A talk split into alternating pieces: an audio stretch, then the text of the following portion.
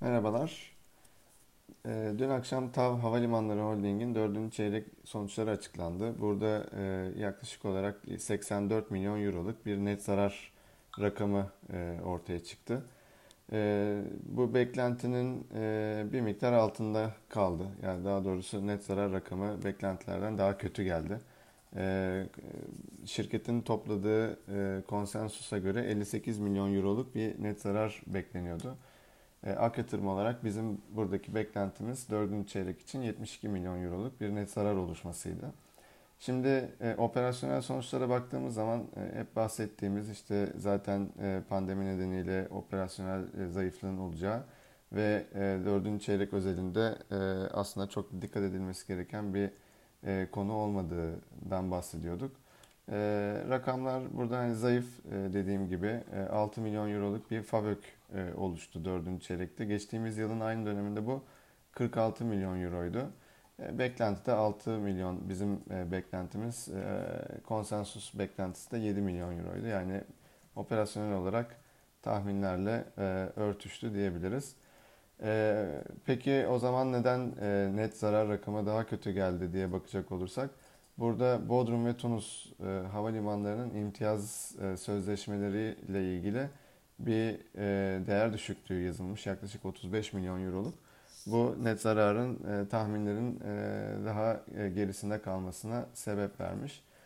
E, geçtiğimiz yılki 223 milyon euroluk net karla yani aynı dönemde e, 223 milyon euroluk bir net kar vardı. E, bu seneki e, net, e, net kar ya da net zarar rakamını karşılaştırdığımızda düşüşün ana sebebi aslında geçen seneki net karın içinde 248 milyon euroluk e, DHMİ'den alacaklarla alakalı bir gelir, e, tek seferlik gelir yazılmıştı.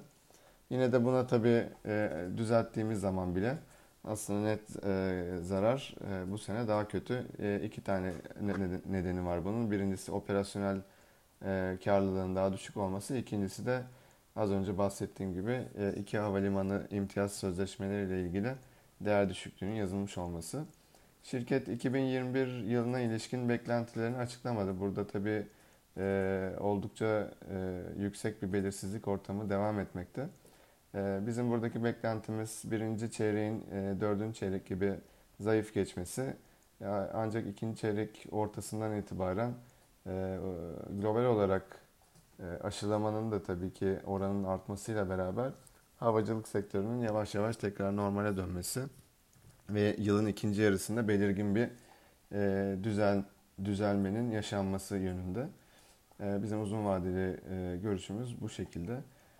Şirket 2020 net karından tabii ki zarar olduğu için yıllık bazda 12 aylık rakamlara baktığımızda 285 milyon euroluk bir zarar var temettü ödemeyeceğini de açıkladı.